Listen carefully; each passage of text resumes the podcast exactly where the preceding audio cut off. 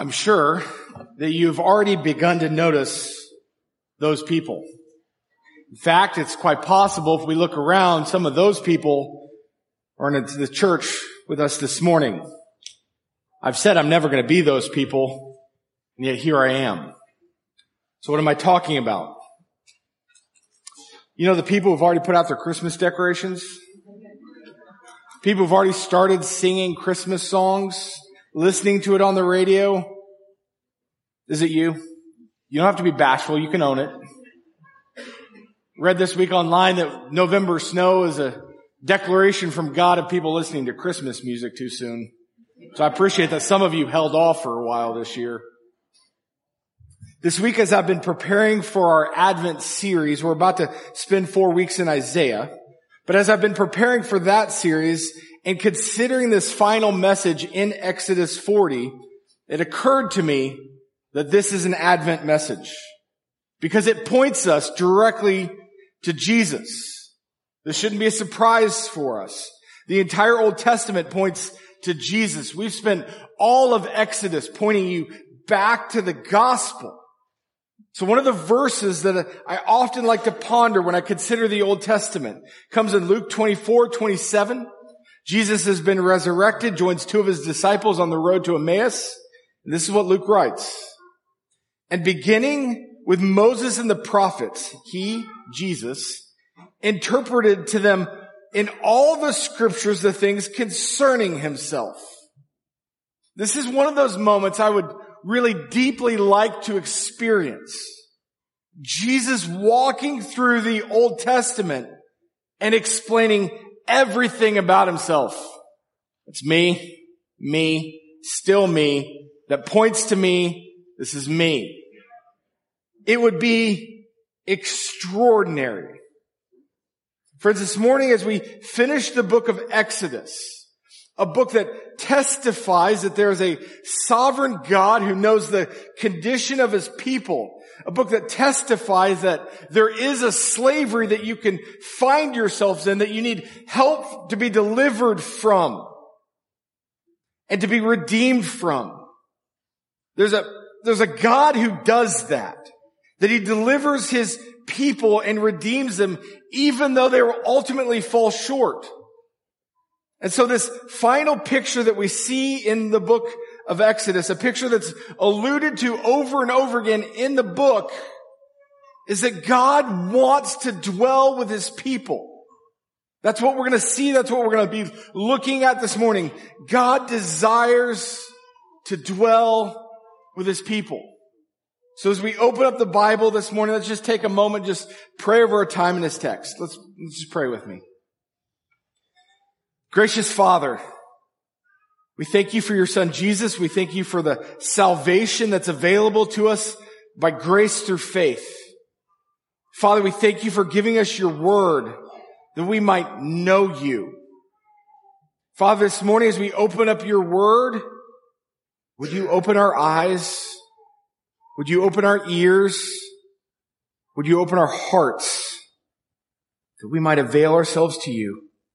God, that you might use your word to speak directly to us, that it might encourage us, it might build us up, it might comfort us, and it might even convict us. Father, would you help us to see you in your word this morning that you might build your people? Father, would you grow us and mature us in the name of your son? In his name we pray. Amen.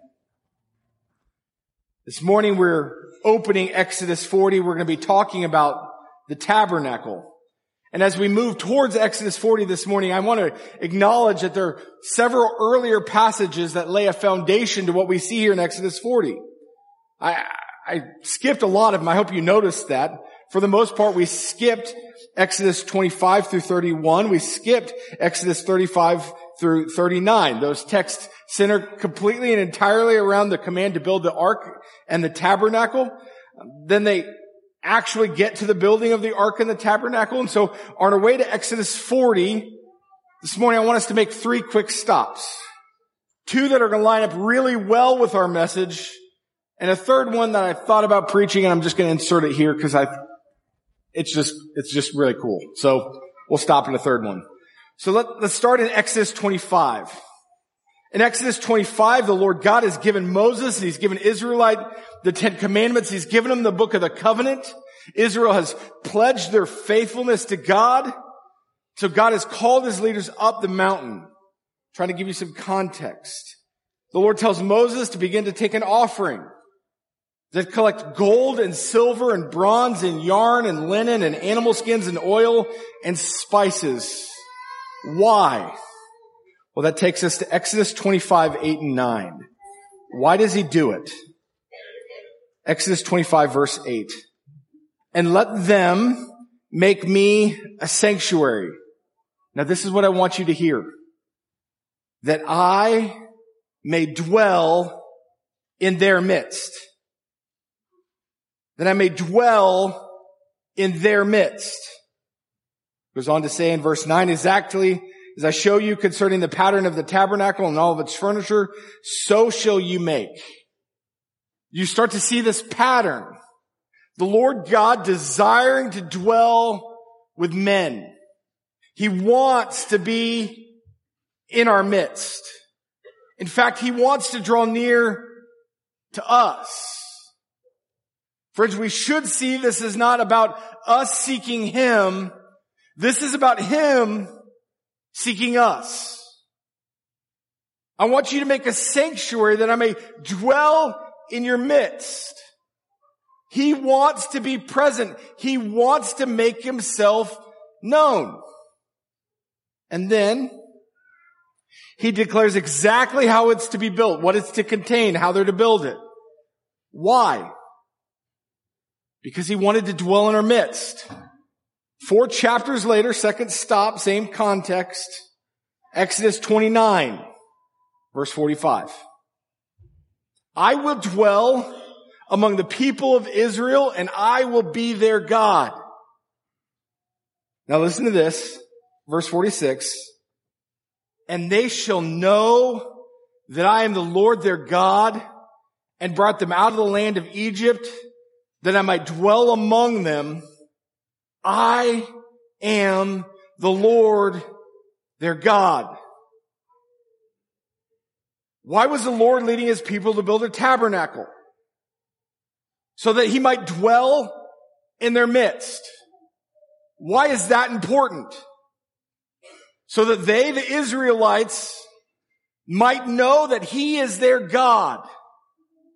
He moves closer to them so that they will know who he is and that they would recognize what he's done. We see purpose. The Lord delivered them from slavery that he might dwell with them. And he desires a tabernacle to be built so that he might dwell with them. Why? So that they will know who he is. Their God. Do you ever stop to consider the fact that God has made himself known? That God has sought you out. That he has pursued you. That he's moved close. That's what he does here for the Israelites. He wants them to see who he is. He wants them to recognize what he's done. And he doesn't just tell them that he's good. He actually reveals his character through his actions so that they would know who he is based on what he's done. So that they would know a God of redemption, a God of deliverance, a God of salvation, because he had redeemed and delivered and saved. That they would know a God who provides, a God of abundant provision, because that's who he was. That's what he did, bringing them out of the land of Egypt he became their sustenance, their provision. I am the Lord, their God. Makes himself known. He moves closer to the people. So now let me make my quick pit stop. I want you to see this text. Toyed with preaching this text. We're just going to stop here briefly. The Lord's calling Israel to build a tabernacle, the place of his dwelling that he might dwell with men so he can make himself known. You read through these sections, 25 through 31, you'd see an unmistakable ornateness to the tabernacle. I mean, it's actually extraordinary to think what it must have looked like. To think that God wanted this place to be breathtaking, beautiful. There was a majesty about it. But I also think we should give some consideration to how it was built. Let me read this to you. Exodus 31, 1 through 6. And the Lord said to Moses, I have called by name Bezalel, the son of Uri, son of Hur, of the tribe of Judah. Now listen carefully to this.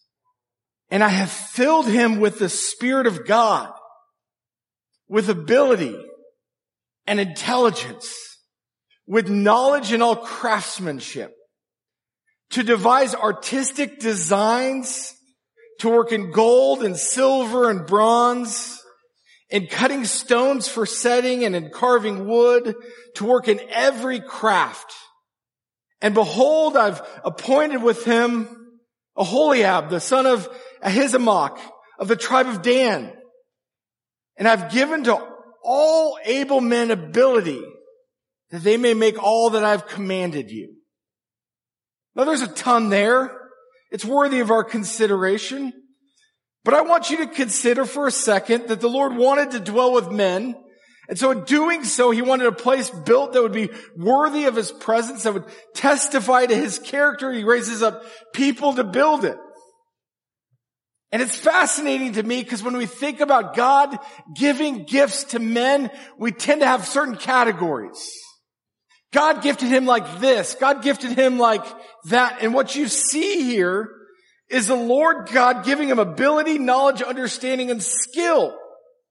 Like we ought to stop and see God granting gifts that we might see as unusual that are being used for his glory for a testimony of who he is. Now I say that to you, church, because sometimes people think things like, well, pastors are gifted and evangelists are gifted and God gives some people careers, but what about what about me? Could I be gifted by God? Do, could I have a calling from God if I'm just a wood craftsmith? Yes.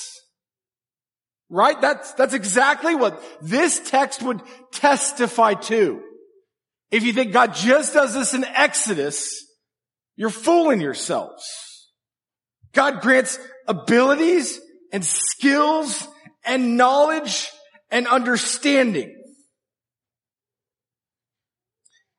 In chapter 37, it talks about Bezalel making the ark of acacia wood and then overlaying it with gold. And I'm trying to picture my mind like, that's some skill. I don't know how to do that. And God gifted him with this ability, knowledge, and understanding. It's, it's a sweet place to just be reminded that God gives all gifts. All of them. That if you have skills or talents or ability, whatever it is that you're good at, you should pause and say, how might God use this for His glory? Because that's what He's intended for all of these workers. To this end, that He might dwell with men and that we might know who He is. If you give me a second to make an application, you might come to Calvary Church. This morning at 710, I heard somebody, don't know who it was, shoveling snow. Don't know who you are, don't raise your hand. Somebody shoveled snow for us this morning. Like that is a good gift. Not only is that a good gift, It is a worshipful gift. Like honored Jesus by doing it. Here in a little while, somebody's going to be in the nursery changing diapers. I don't like that job. I'd way rather be here. Some of you would way rather be there and we're thankful for that. It is a good gift. We have these categories of gifts and we need to tear them down to recognize we use the gift God's given us and it, it honors Him. It brings Him glory.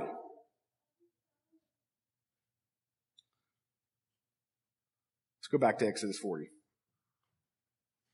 All this is building towards God commissioning a tabernacle, building a tabernacle so that he might dwell with men, that he might make himself known. Exodus 40, starting in verse 34. Then the cloud, you remember, there's a cloud, there's a pillar of fire goes before Exodus. Everywhere the Israelites go, it travels before them. It shows them where they're to go. It leads them. It guides them. Then the cloud covered the tent of meeting. If you've been following along in Exodus, this tent of meeting has been used a couple of different ways. Moses built the tent of meeting outside of town. It was a place where he could gather, he could meet with God. This is different. Now the tent of meeting has been placed in the middle of town in the middle of their village. It's fitting that God's not dwelling on the outside. He's dwelling now in the middle. The cloud covered the tent of meeting and the glory of the Lord filled the tabernacle. Almost exactly one year after the Israelites leave Egypt, nine months after they arrive in Mount Sinai. God has been leading his people with a cloud and with a pillar of fire. And on this day and on this time, the cloud moves over and fills the tabernacle. His glory fills the tabernacle. The Lord makes a home with his people that he might dwell with his people. He might be near to them. Verse 35. And Moses was not able to enter the tent of meeting because the cloud settled on it and the glory of the Lord filled the tabernacle. It's not one of those verses that's convenient for a pastor. You wanted to say, and then everyone had unfettered, wide open access. It was like, Lord, 24 7, like Walmart. Moses can't enter. Moses, the one the Lord chose to represent himself, is unable to enter. In fact, you read the text that, that actually suggests that he, he tried to go in, but he was not able to. So what do we make of that? How do we understand that? A couple of thoughts. Regularly Moses was called into the presence of God. Regularly God would call him and he would ascend the mount of Mount Sinai. In fact, if you follow that through, often the people stayed here, the leaders stopped here, Moses keeps going. And yet if you remember chapter 33, which we preached on, when Moses asked the Lord to show him his glory, in chapter 33 verse 20, the Lord God responds, but you cannot see my face, for man shall not see me and live. In that passage, God reveals himself to Moses. Moses says, show me your glory. God says, I will show you myself. And God in his goodness allows Moses to see the hand of God. Covers his face with a hand. You'd see the hand coming, you'd see the hand going. And he allows Moses to see the back of God, but not his face. Why? Well, according to God, it would kill you. Now many people speculate to what does that mean? Was, was the face of God so bright, so illuminous that you couldn't survive the presence of that much light? Or is it possible the face of God is so hot that the heat would inflame you and you couldn't survive that? I have no idea. It's all speculation. We just know God says it's not going to work. For man shall not see me and live, can't see my face. So what does this tell us? That there's something uniquely different about God meeting with Moses on Mount Sinai in a way that somehow God was shielded. Somehow God revealed himself, but not fully. But when he makes his presence known among men, he makes his presence so full amongst men in a place in this tabernacle, his presence so full that man couldn't withstand it. And that is awesome. That God's presence would be manifested so fully that we'd be unable to survive it. You see that actually in the book of Leviticus. And in the book of Leviticus, you see an allotment made for how they're to access the Holy of Holies. You can read about that in Leviticus 16. Someday I'll preach it. But what we know here is Moses can't enter. What we know here is that the glory of God has filled the temple. And what we know is that the cloud and the fire were still evident to the people so that the people know, no, knew. People knew that God's presence was manifested among them. The passage continues, verse 36. Throughout all their journeys, whenever the cloud was taken up over the tabernacle, the people of Israel would set out. If the cloud was not taken up, and they did not see it. They did not set out till the day that it was taken up. For the cloud of the Lord was on the tabernacle by day and fire was in it by night and in the sight of all the house of Israel throughout all of their journeys. You see God continually leading his people. You see God dwelling among his people. They knew he was there. And this continued until the temple was built under King Solomon. So friends, what do we do with this? How do we respond to Exodus 40? Friends, God desired to dwell with his people.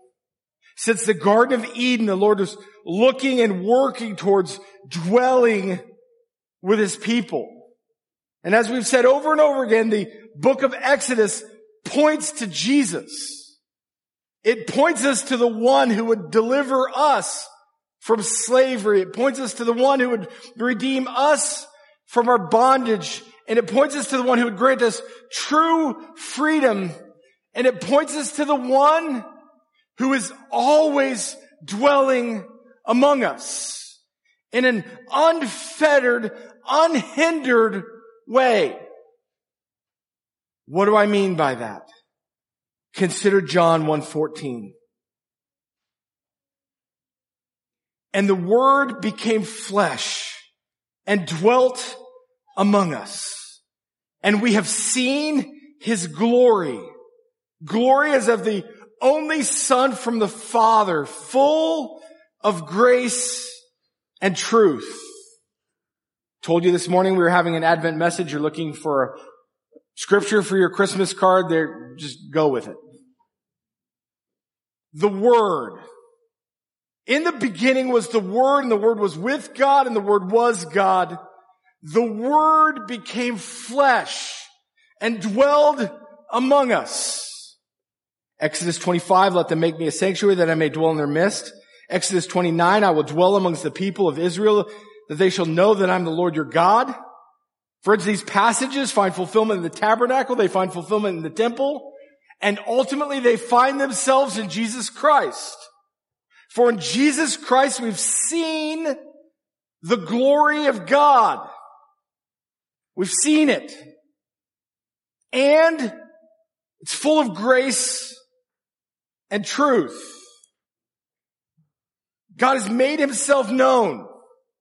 He's given us his manifest presence through his son.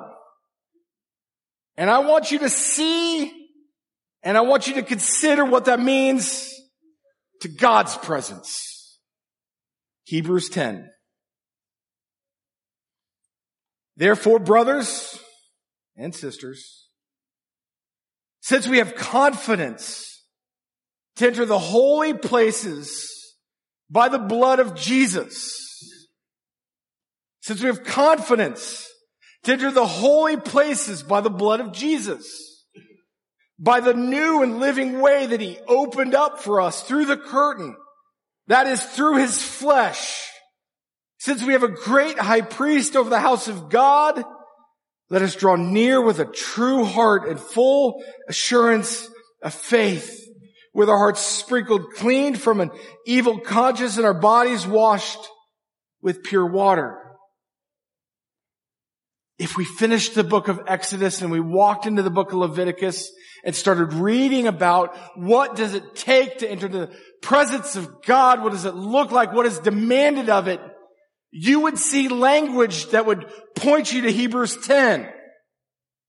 So that you would see to enter to the holy place is a huge ordeal. You would understand that that's an unattainable reality. Chapter 4 in Hebrews, he talks about having the confidence to draw near to the throne of grace. A picture of the mercy seat.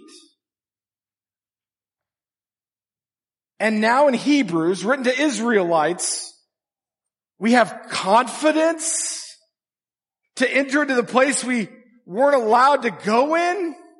There's, there's a curtain that, that holds you out and that holds God's presence in and only the high priest could pass through the curtains. But the blood of Jesus has opened up a, a new and a living way. It's been opened for us.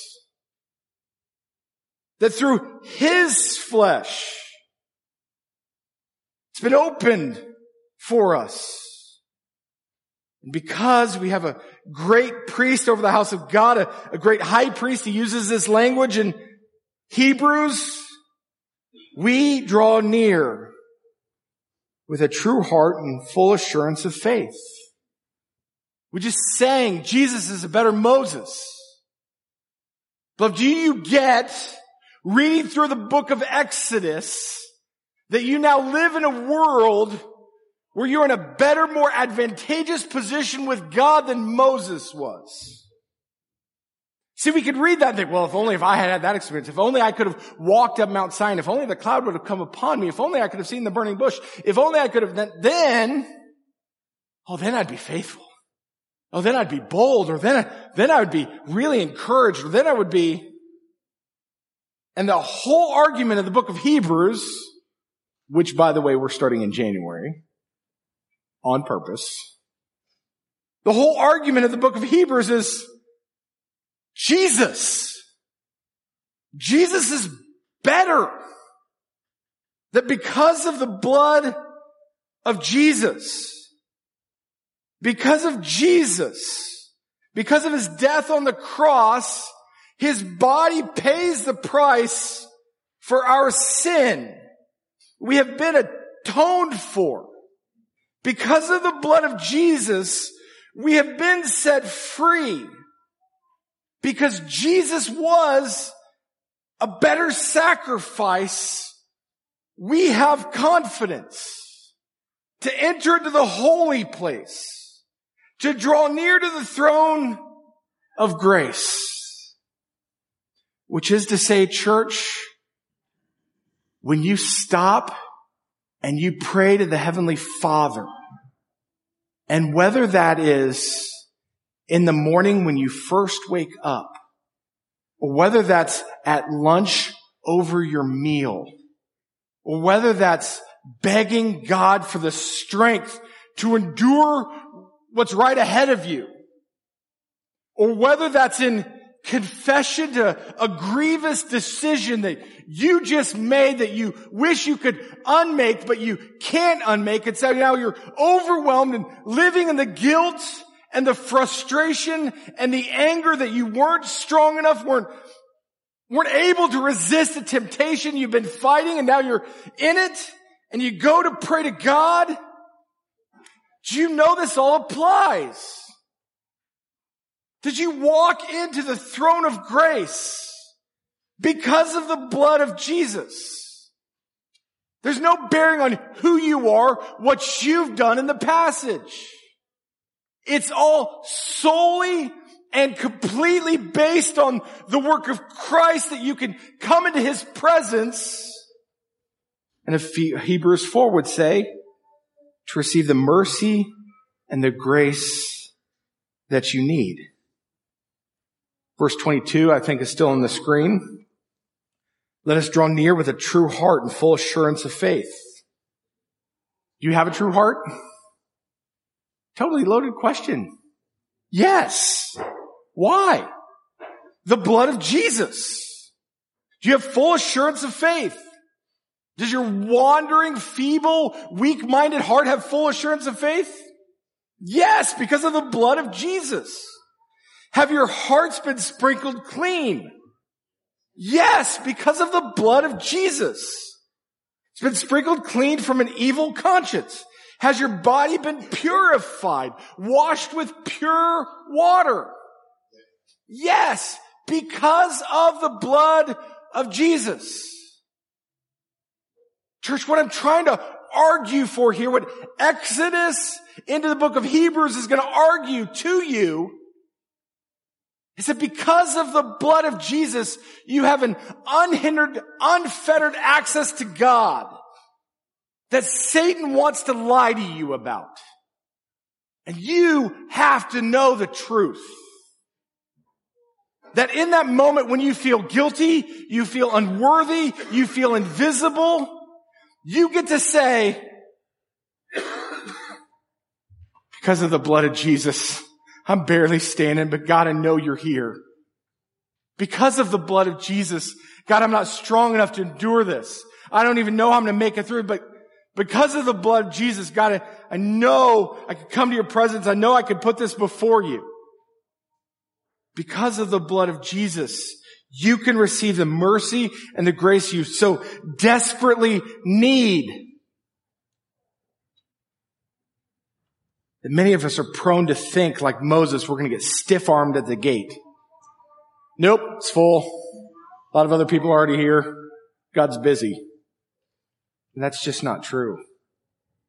Moses was held out on a theological reality of unworthiness that hadn't been resolved yet.